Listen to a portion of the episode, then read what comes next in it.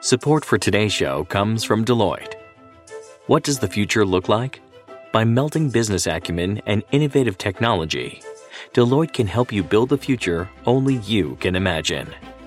They can help engineer solutions for your business reality today and your vision for tomorrow to get you to a world where you don't just dream it, you build it. See how you can engineer advantage with Deloitte at deloitte.com slash us slash engineering advantage.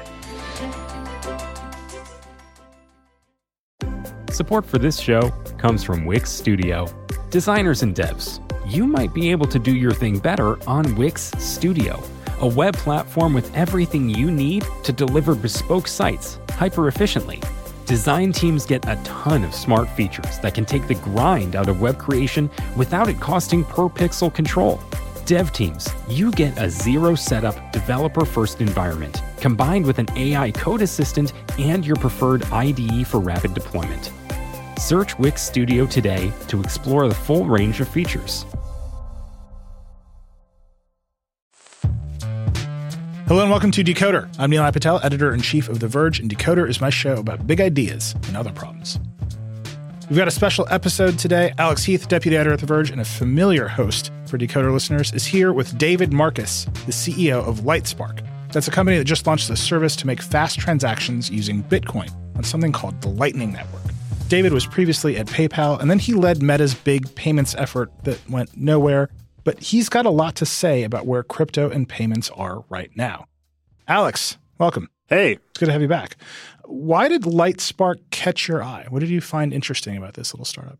Yeah, I don't cover crypto all the time, but I do pay attention to what David Marcus is doing. He is a Bitcoin OG and has been in the space for a long time. And he had quite a journey trying to launch Facebook's cryptocurrency. David was the president of PayPal, and then we should talk about what happened at Facebook just for a second. Facebook wanted to launch a new cryptocurrency called Libra, was going to do it with governments around the world and different payment services. And it sort of collapsed under the weight of its political ambitions. And now David is back with a much leaner, simpler startup. Did you talk about the difference between those two ideas? We did. Libra, for people who don't remember, uh, it feels like a blur now. This was in 2019. Facebook was going to do this stable coin that was David Marcus's brainchild, really, and he led it inside the company.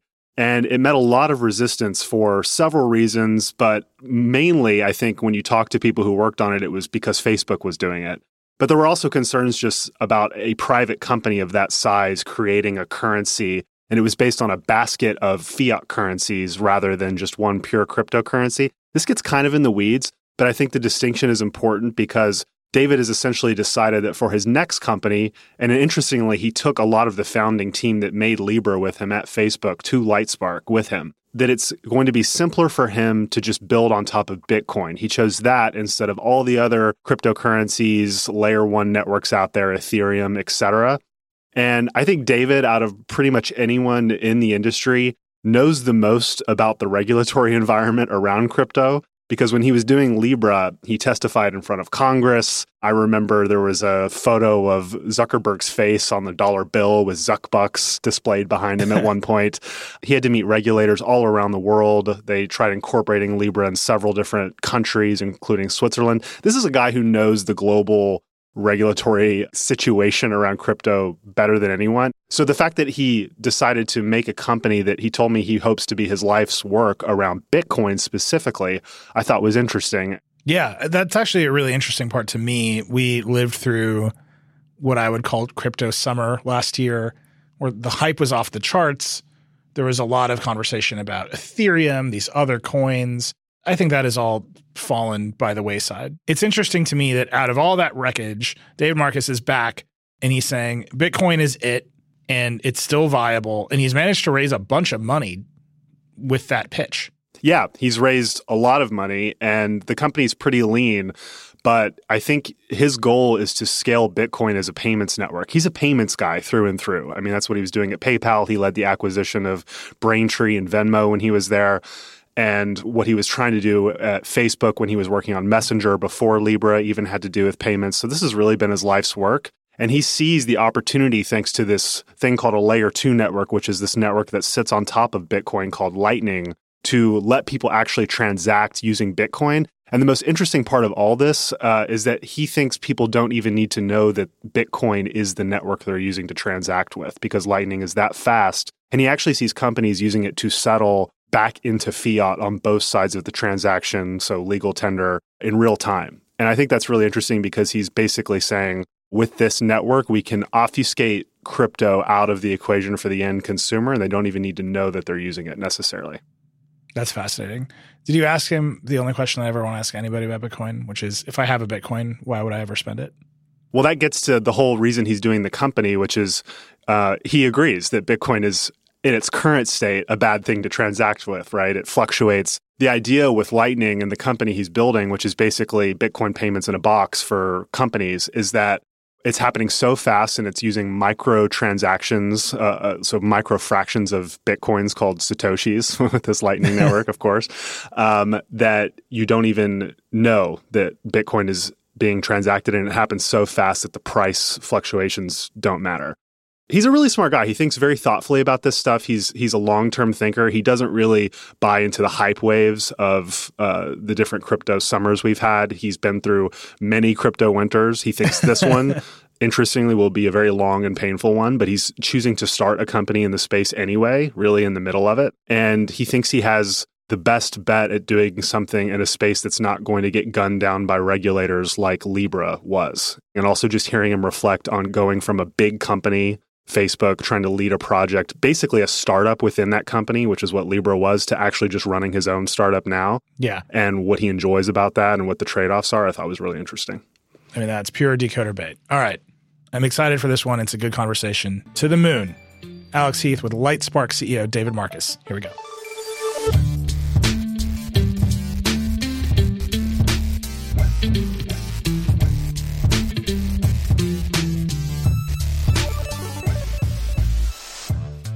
David Marcus, you're the CEO and co founder of Lightspark. Welcome to Decoder. Thank you for having me. I first kind of wanted to just table set and talk about the, the crypto industry more broadly. I think it's safe to say we're in a crypto winter, thanks in large part to the collapse of FTX. You've got rising interest rates, a lot of factors in there. I was reading your end of 2022 predictions post, and you predicted that we won't exit this crypto winter this year and probably not in 2024 either. Um, and you wrote that, quote, a lot of value, trust, and stability was destroyed in 2022. You've been doing this for a really long time and you've lived through multiple crypto winters. I'm not sure how many. Do you know how many? Uh, At least three, if not four. What's different about this one in your mind? Versus I, the others? I think that this one is different because the industry got a lot bigger. So the downturn affected many more people, touched more consumers, more companies, um, more investors. Uh, there was a ton more capital deployed in this cycle versus the previous cycles. So it's just bigger. When you think about the opportunities still for crypto, what is it? Especially when you have this much disillusionment. So many retail investors were touched by the collapse of FTX. What is the long term potential for the market still? Well, look, I think that everything that's speculative ends up in booms and bust cycles. It's only if you build something valuable that solves real world problems that you can actually create long standing value. And so I think we're starting uh, on that journey now. Uh, there are a bunch of companies that built things that solve real world problems, exchanges, wallets, uh, and and many more. But uh, there was so much speculation and teams that were just building something just for the sake of listing a token and making a quick buck. And I feel like this era is coming to an end if it hasn't ended already. And uh, and now teams are actually focusing on building valuable things. You left Facebook in December of 2021, which we can get more into around that later. When did you decide that your new company was going to be Bitcoin focused? Because what you were doing at, at Facebook was a stable coin. Why Bitcoin? I kind of had this idea in the back of my mind, but I wasn't sure yet that I was going to just take the plunge and, and go with it. Many friends told me you should take at least nine months off. And uh, after months uh, three, I was you know really going crazy so it was time for me to get back on a horse but Why Bitcoin? Because I've come to the conclusion that if you want a true open interoperable protocol for money on the internet, which is what we're trying to help build here, it has to be built on something that literally no one controls. Bitcoin is the only network and asset that fits the bill when you think about it that way. There's no consortium of companies.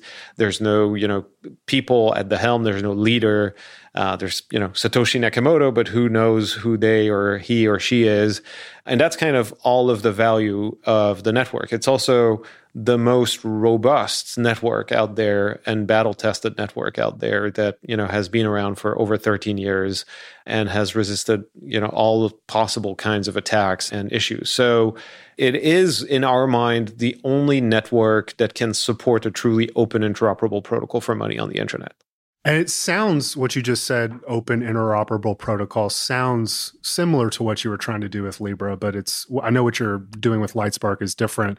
Why not Bitcoin as the basis for what Libra was? Like why go from the kind of synthetic stablecoin approach to to Bitcoin? So we actually explored Lightning in the early days of uh, of Libra and we had a lot of back and forth. And Lightning wasn't mature enough uh, at the time. Uh, we're talking, you know, early 2018. And the problem with Bitcoin as a, a, a, pure play transactional asset, if you don't have a real time settlement network to move money in real time, is the volatility of Bitcoin itself. Uh, and so it makes it a, a poor medium of exchange. Not everywhere, because you have a number of countries where the volatility of Bitcoin is actually better than the alternative of hyperinflation of their own home currency. You know, at that time, we felt like we needed to try to bring something to the market that had really stable value so that it could become a great medium of exchange. Uh, and if we wanted that at the time, we had to go build something proprietary to actually support it because there was no blockchain that would do at scale real time settlement uh, for potentially hundreds of millions, if not billions of people. What is Lightning for people who are listening and aren't quite sure? Maybe they've heard of it in passing but aren't sure. So, Lightning is a layer two payments protocol built on top of Bitcoin. The concept is basically one of a channel based payment network. And so you open payment channels between people or entities that want to transact with one another. You basically move beads, for the lack of a better term, from one side to another, and you can do that in real time because those channels are, you know, very fast. And then there's a network. So let's say that you and I have a payment channel open, and we want to pay someone else, and you have a channel open uh, with that third person, but I don't. I can go through you to actually pay that third person. Uh, so it's a pretty unusual setup, but it's not unfamiliar. As in, like networking on the internet uh, looks fairly similar in the sense that you have routers on the internet that route packets. You don't have to be connected directly with anyone and everyone. You can move those packets through third parties, etc. So small unit of Bitcoin on top of Lightning for us is a little bit like a TCP/IP packet for money. TCP/IP, for those who aren't familiar, is the protocol for how information is communicated across the internet. And Lightning, importantly, like Bitcoin, is not controlled by a centralized entity. Correct. It, runs on top of Bitcoin, so it's completely decentralized. It brings a lot of capabilities to Bitcoin when it comes to payments because it's near real time, so it's really, really fast. It's very cheap and it's almost infinitely scalable. And it's also private, which, you know, Bitcoin layer 1 isn't. It basically has all of the attributes of a great open payment network. Mm. Is there any concern with the fact that the protocol is private and that it's not totally visible on chain like Bitcoin uh, in terms of the decentralization of it over time? No, because you can see the topography of the network. Uh, it, the only thing you can't see is actually who's paying whom, which is kind of a feature when it comes to payments. You don't want, sure. if you're a merchant, you don't want your competitors to know exactly how, how much you're doing in sales any given day or month. Uh, if you're a consumer, you don't want people to know exactly who you're transacting with at all time. And so privacy is kind of a feature of all existing payment networks, and you know the same here with Lightning. So you are thinking about Lightning even while you're at Facebook and in the early and kind of iterations of coming up with Libra. You leave Facebook at the end of 2021 and you have friends telling you you should take some time. You should not just jump right in. You did anyway, you jumped in. What was the impetus to to jump in and go even after everything you went through at Facebook and how, you know having to speak in front of Congress, all the scrutiny? What made you go? I'm ready to to do another company. Yeah, that's a good question. I, I, feel like I had a deep sense of unfinished business, and I think all of us, all of you know my co-founders here, feel exactly the same way, because the fact that we're in 2023 and that money moves the same way it moved in the late 60s and 70s on top of completely archaic, outdated systems is borderline infuriating to me. It's kind of, you know, it's just not right. It's an anomaly in the world. Money should move the same way anything else on the internet moves. It, you should be able to send money the way you send an email or a text message. We failed trying to do that when we tried the Libra slash Diem journey at Facebook. Uh, and, you know, in that time period, everyone else that tried also failed. So we still felt that you know massive amount of fire and passion to actually go fix that for the world because we feel it's just not right. And what's I think also unique about Lightspark and the founding team that you have with you is it's pretty much everyone who worked on Libra with you, almost uh, at least at the senior level it seems. What was it like convincing everyone who just went through this with you well, it's not everyone, uh, but uh, a lot of people. But but look, I feel like we shared that same passion for seeing this through. And when I say this, is actually really trying to help the world with an open, interoperable, dirt cheap, real time settlement payment protocol. You know, when we started hanging out again, we all felt the same feeling, the same fire to actually go and um, and do this. So it wasn't actually a complicated path to actually form that co-founding team that that we have, and everyone felt like you know we still needed to try this. And as far as I'm concerned personally, I've now absolutely decided, and I have like the the purest possible version of clarity on this that you know this is going to be my life's thing. I'm just not going to stop until you know i get it done. This is it. Like this is it. So let's go get into lightspark then. So you recognize bitcoin and lightning are what you want to build on. Where is the opportunity to make a company in that space? And and what is lightspark the one downside currently with Lightning is actually that it's very complicated to fully understand. The barrier of entry, as far as just the learning curve, uh, is so incredibly high that it dissuades a lot of people to actually use that network. Additionally, operationally, it's actually very complex to operationalize Lightning because spinning up a node is complicated, but then you need to open channels with other peers on the network to have a well connected node. And when you do that, when payments actually get routed through your node, you need to rebalance the liquidity that is actually locked up in, cha- in payment channels. So this concept of payment channels is a little bit foreign for everyone who wants to actually send and receive money across the world 24/7 in real time.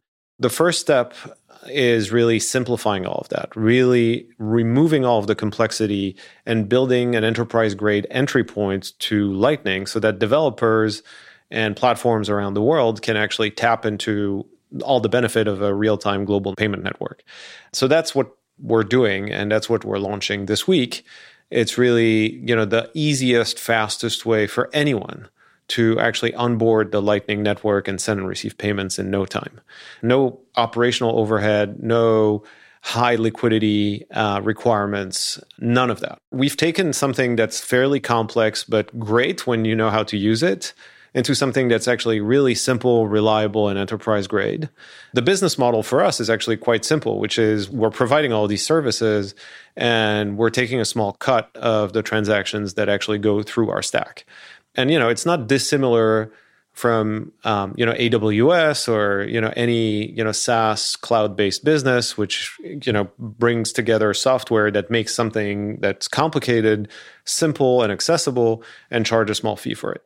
What is that fee relative to? I know there's not really competition when it comes to Lightning, but in terms of similar types of companies that exist on other payment rails. Well, so we have a, a tiered payment uh, plan, but basically, you know, at scale, we'll basically collect about 15 basis points with no minimum fixed fee. So at a hundred dollar transaction level, That's about half of the cheapest payment systems that typically settle not in real time. You know, take ACH for instance, settles in three days, is considered to be really cheap. Uh, and that's about half of that for real time, secure payments. We need to take a quick break. When we come back, we'll talk with David about who he envisions Lightspark's customers to be, and we'll get into some of those classic decoder questions. Support for the show comes from the Harvard Business Review, the leading destination for smart management thinkers. You're a business leader, which means you have to deal with several different issues week after week. Look, it can be tough being the one calling the shots, but the Harvard Business Review can be a good place to help lighten the load on your shoulders. There's a lot of great stuff you can find at hbr.org, but for just $10 a month, you can get access to unlimited content, including insider newsletters, case studies, and the HBR mobile app. I had a chance to check out hbr.org, and let me tell you, the articles and case studies are very enlightening. Plus, you'll find podcasts, case studies, videos, newsletters, so much more. While much of Harvard Business Review's content is available for free after signing up at their site, subscriptions to unlimited content start at only $10 a month. Go to hbr.org slash subscriptions and enter promo code DECODER right now to take advantage of this great offer. Again, go to hbr.org slash subscriptions, enter promo code DECODER to learn more about this great opportunity to help manage your career and business. Support for this podcast comes from Hims. It can be challenging for men to speak about their health, and whether that's a fear of being vulnerable or just wanting to keep things private, there are just some things we would just rather keep to ourselves. Hims knows how you feel, which is why they're looking to provide you the help you need discreetly. Hims is a men's healthcare brand looking to provide simple and convenient access to science backed treatments for men. The entire process is 100% online, so you can get a new routine of improving your overall health in private. If prescribed, your medication ships directly to you for free and in discreet packaging. No waiting rooms and no pharmacy visits. So while it can be tough to deal with this part of your life, it doesn't mean you have to do it alone. Start your free online visit today at hims.com slash decoder. That's H-I-M-S dot com slash decoder for your personalized treatment options. hims.com slash decoder. Prescriptions require an online consultation with a healthcare provider who will determine if appropriate. Restrictions apply. See hims.com slash decoder for details and important safety information. Subscription required. Price varies based on product and subscription plan. We're back. So, David, who do you see the customer being for this? Maybe now, but also I think probably more importantly, as you think about company building in the next several years, who do you see being the companies wanting to plug into this network? So, right now, we're really targeting this towards developers, uh, wallets, exchanges, OTC players. But the developers piece is really the most intriguing to us because we feel that, you know, if you empower developers with great developer tools, and you give them the ability to send and receive money and build products and services that can move value around the world on the internet in real time at a really low cost that you can build like crazy new experiences. So a good example of that of something that we're actually pretty excited about and optimistic about is this concept of streaming money. And let me just take a minute to explain what streaming money is, right? Because for the last two decades, we've been talking about micropayments as a thing, right? And it never became a thing. And the reason it never became a thing, the current rails and the way that the pricing is set for payments cannot actually support that use case the attempts that have typically been made require you as a consumer to preload a wallet that is actually not interoperable with other properties or other publishers and then start spending gradually as you go. So you know you don't you don't know as a consumer that you want to put $20 in one publisher's wallet and you can't use that balance anywhere else right? It's not really a micropayment it's a commitment. And then the way that the pricing is structured has a minimum fee. So if you wanted to do a 2 cents or 5 cent transaction the actual cost of the transaction would far exceed the actual amount you're trying to send.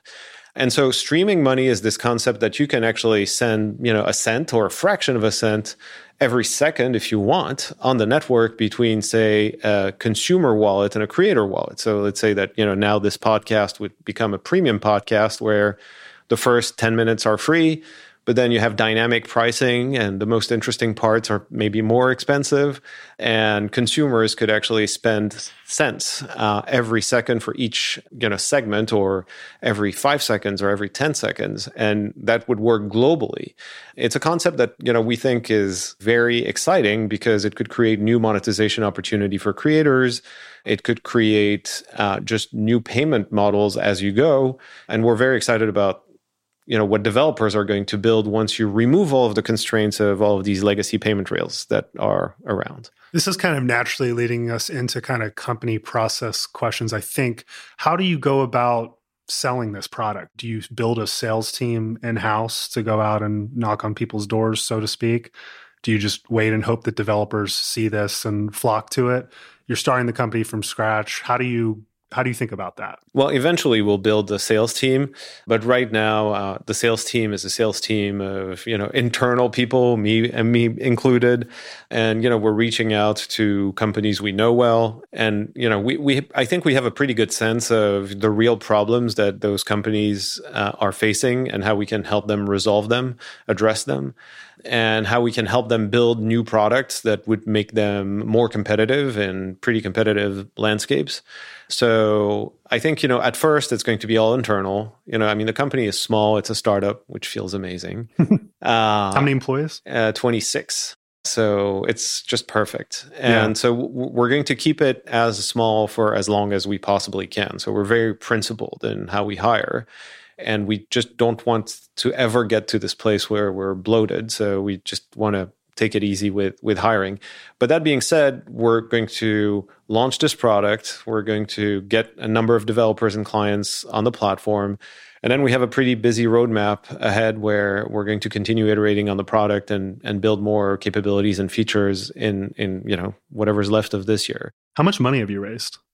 So we don't really talk about that. It was a fairly substantial round, but like, you know, we feel like, you know, the reporting I saw was like 175 million. Yeah, you know. Yeah. So, so ballpark correct. So, the reason I ask is because I think it speaks to the longevity of what you're hoping to create and also just the resilience of the company itself. I think you know for for me the important thing was how can uh, I structure this in such a way that we can focus on the work and only the work for as long as possible with no or minimal overhead. Hmm. And uh, and part of the fundraising strategy was that was actually I don't want to be in a world where we're uh, fundraising every other year uh, because that takes three months uh, uh, out of the year for the senior leadership team. And so I feel like this is a competitive advantage that we can actually focus on the core product and building rather than being distracted. The downside of it, though, is if you're not very cognizant of the fact that you have a lot of resources and you should try to box that, then you become bloated and fat prematurely and you can't ship anything, right? It's like this this notion that you know nothing great has ever been shipped by a large team, right? And uh, and I really believe in that. We're you know trying to act and behave as if we needed to raise at the end of this year, despite the fact that we don't. Maybe we, if we could like dive into that a little more. How do you think about using capital now as a startup founder versus you worked at a large company with a ton of resources before you have a lot of resources relative to a company most companies your size uh, and just connections personally. You, you mentioned like we want to operate as though you know we may need to raise at some point. We don't want to just think that we have unlimited resources. How do you on a day to day as a ceo manage that with the team and manage expectations it's culture. It's 100% culture. And at this scale, culture setting is really not hard, right? Because it's 26 people. We're all thinking about things the same way. And, uh, and, and a good measure of a good culture is when you add someone to the team that they felt they've always been here two weeks in. Uh, and so far, 100% of people who joined are exactly that, right? So we feel pretty good about uh, about our culture. And whenever we want to add a software engineer to the team, or we want to add anyone on the team, uh, there's a lot of healthy debate. Do we really need that additional role for more than a certain period of time? Is it a permanent function that we need someone to actually look after or not. And I feel like we've we've got the right culture. We're at the time we talk now, uh, we're launching a product in in a few days, and you know everyone's been working around the clock over the weekend because we're pushing something to production for the first time, and it's just such a great feeling to see people being so hardcore and and and driven without you having to just ask. It's just natural. So culture is everything at this yeah. scale. And for you as a manager, what's been the biggest surprise, I guess, from going from large big tech or you're president at PayPal before to small company? What's been the most surprising and also maybe the most rewarding in that shift? I mean, first of all, I, I don't see myself as a manager. It feels very large company to talk about it that way. uh, but also, I mean, remember that, like, you know, I did startups for all of my life before this decade in large companies. So it feels right at home. It feels very natural for me. And it feels like, you know, something that's really, you know, in in my DNA. It feels just right. So it, I mean, I have no surprises whatsoever. It's just, uh, except that I didn't know whether I was going to enjoy the hustle of building something from scratch again uh, with the same level of fulfillment and happiness, etc. And I'm actually surprised on the other side of it. I've you know I've just never felt this great. It's amazing to be with such talented people uh, on our team doing something really meaningful and uh, and no overhead. Talk about then. I know you're only 26 people, but how you've structured the company and and the people you brought on, and are you are you a functional organization? How do you think about scaling the company uh, organizationally? Well, right now we're pretty flat. Uh, so there's not a lot of structure by design. And, you know, we have very, very senior leaders. So it's not like we need to spend a ton of time talking about how to structure the team. The, the, an interesting thing that I've done and tried in the past that works really well is that when I look at the engineering team, the responsibilities are actually split in two. So we have James Everingham, who's you know done so many things in our industry for so many years. And he's really focused on the management piece of the engineering team the process or lack of process so to speak. So he's really acting uh, in in a way that enables every single engineer to do their best work and not have overhead. And then Kevin Hurley, our CTO, is really deep into tech, you know, in the engine room uh, with all of the engineers. So it's kind of a split structure. Uh, on one side, more day to day management process stuff, and on the other, really deep into the technical weeds of how do we actually make this protocol become the winning protocol for money on the internet. And are you spending most of your time on products? Or, or is it I'm doing everything. everything. So it's like yeah. product, it's uh, it's sales, BD partnerships, uh, you know, all, everything. It's great. Yeah. this idea of transacting with Bitcoin is a fascinating one to me. And it's one that the industry has talked about for years. And obviously, we're talking about it with Lightning.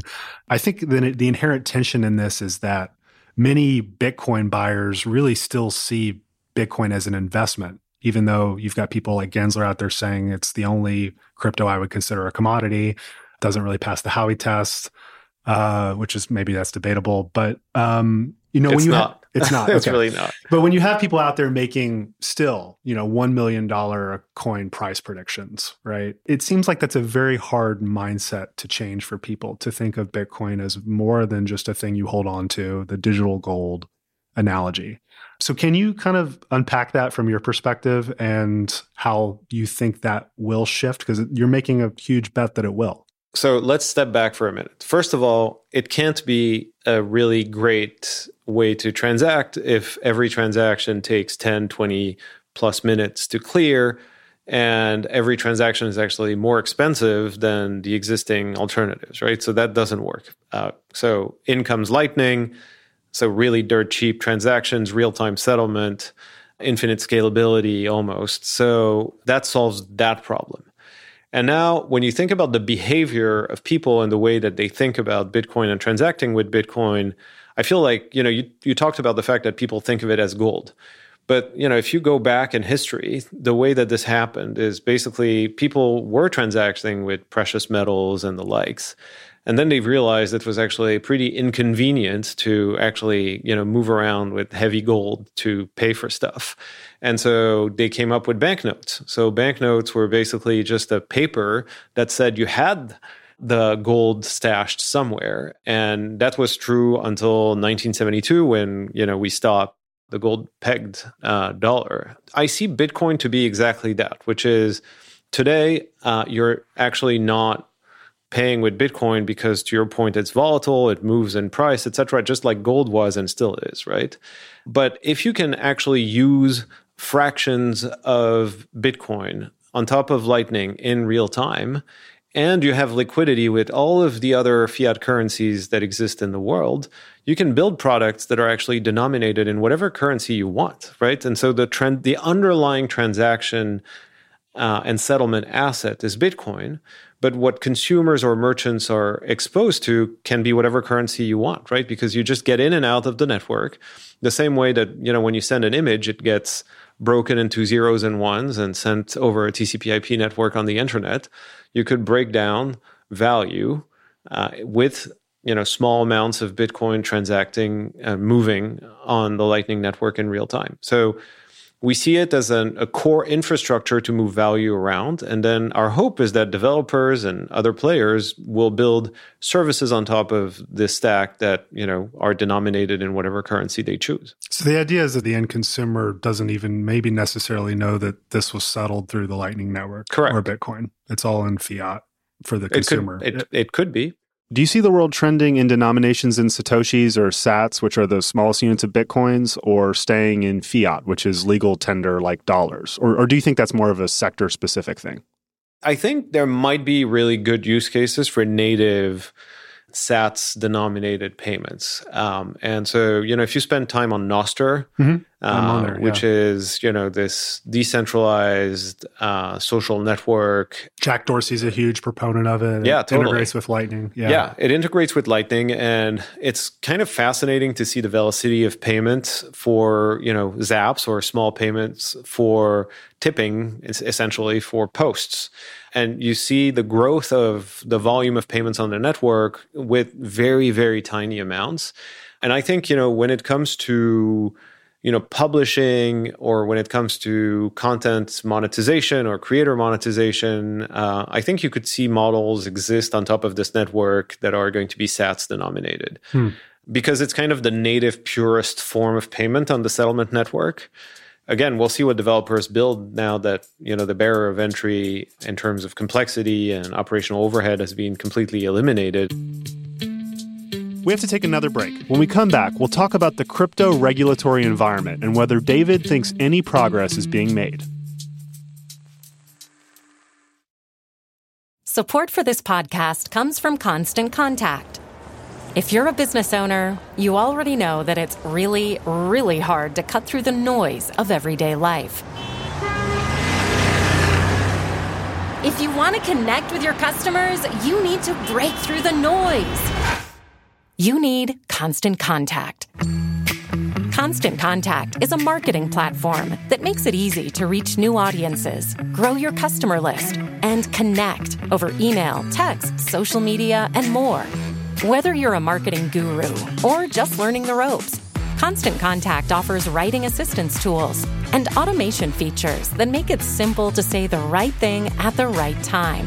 So get going and start growing your business today with a free trial at constantcontact.com. Just go to constantcontact.com right now. Constant Contact, helping the small stand tall. ConstantContact.com. Eurovision is here. This year's contest gets underway this week in Malmö, Sweden, but this year's contest comes with a dose of controversy. I'll give you one guess as to what people are mad about. Yes, correct. It's that. Organisers of the Eurovision Song Contest say they are assessing whether Israel's entry breaks the rules on political neutrality. I think it's a shame. I think there is no way that, that Israel should be able to participate in Pro Palestinian protesters are taking to the Swedish streets. More than a thousand Swedish artists, including Robyn, have called for an Israel ban. Some European politicians are joining them. Charlie Harding from Switched on Pop joins us this week on Today Explained to help us figure out if Europe can sing its way out of this situation.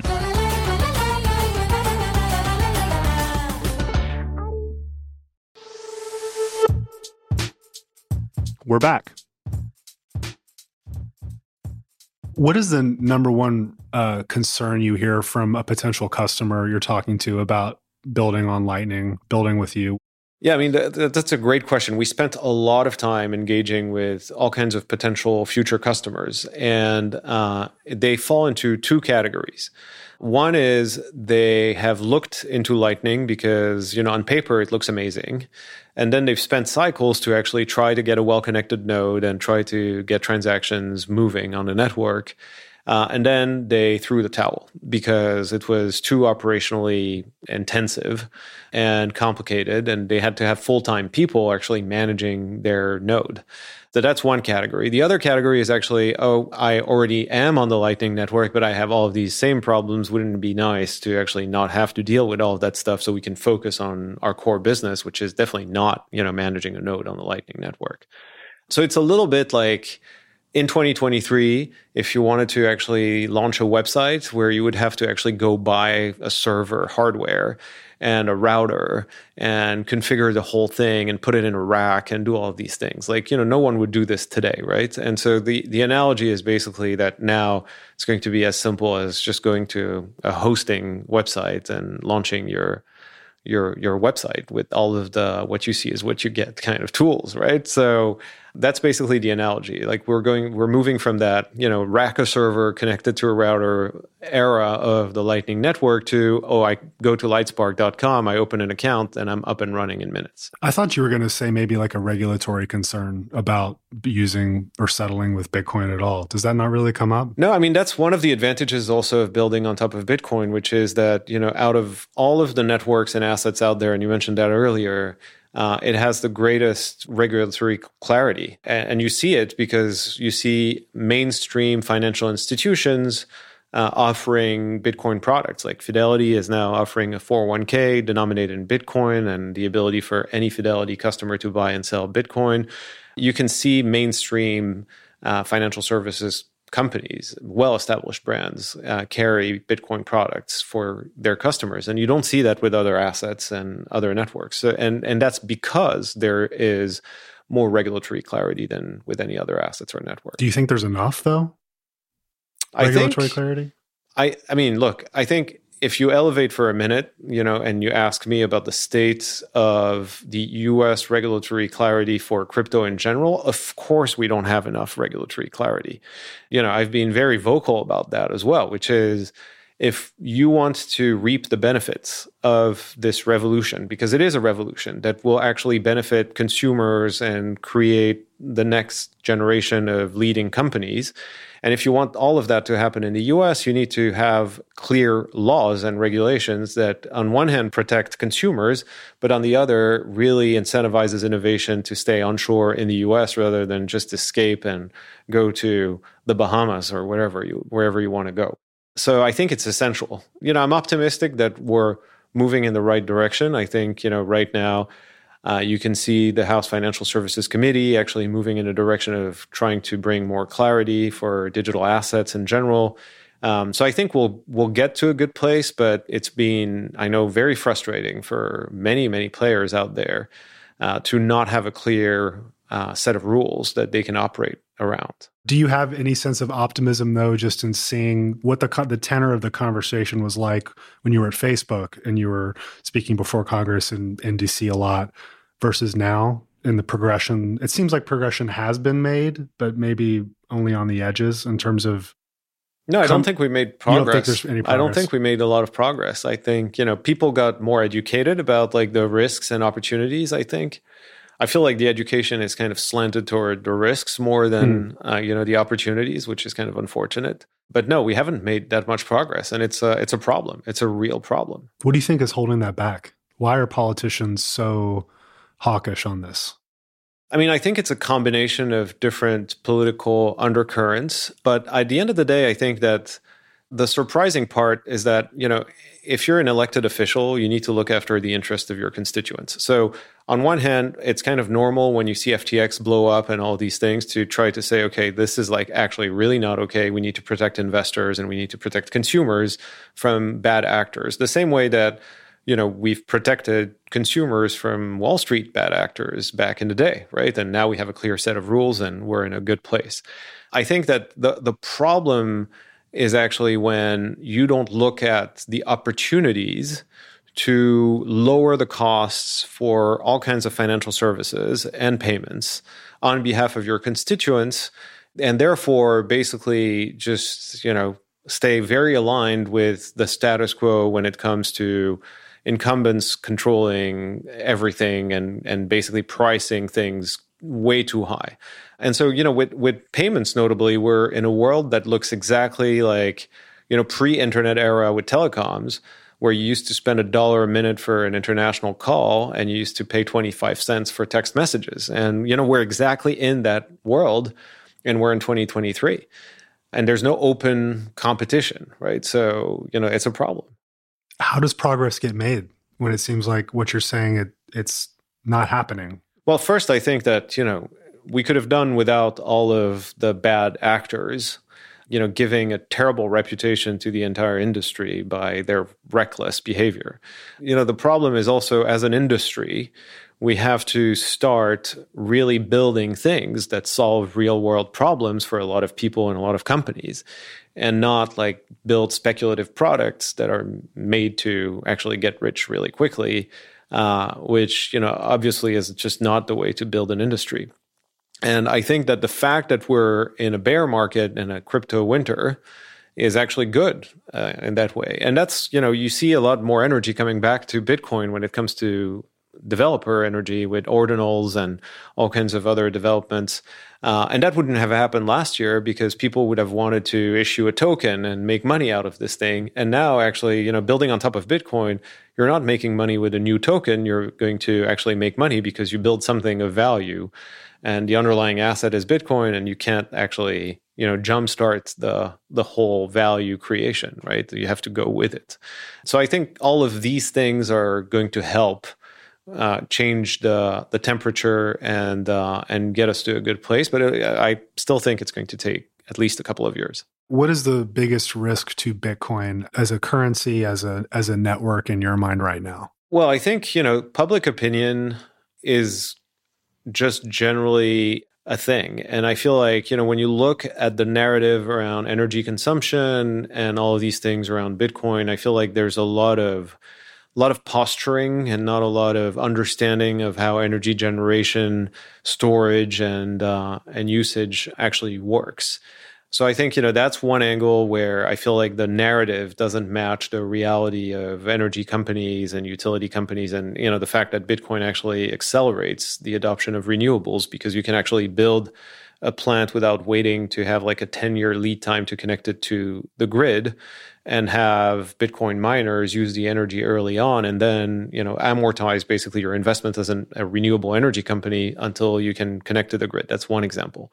Uh, no one talks about that, right? So, so I feel that's one. And I think, you know, of course, like, you know, the network, you could have said a decade ago that, you know, this was actually at a risk of being hacked or risk of vulnerabilities, et cetera. But the, this network has proven to be incredibly resilient over 13 years. So I feel really good about that.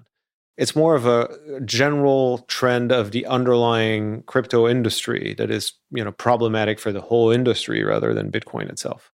Maybe we could end it here just kind of on a big picture thing about Bitcoin itself. We've talked a lot about why it could work as a settlement layer, some of the concerns around regulation. For the average everyday person who has most of their money in their bank, and USD or whatever.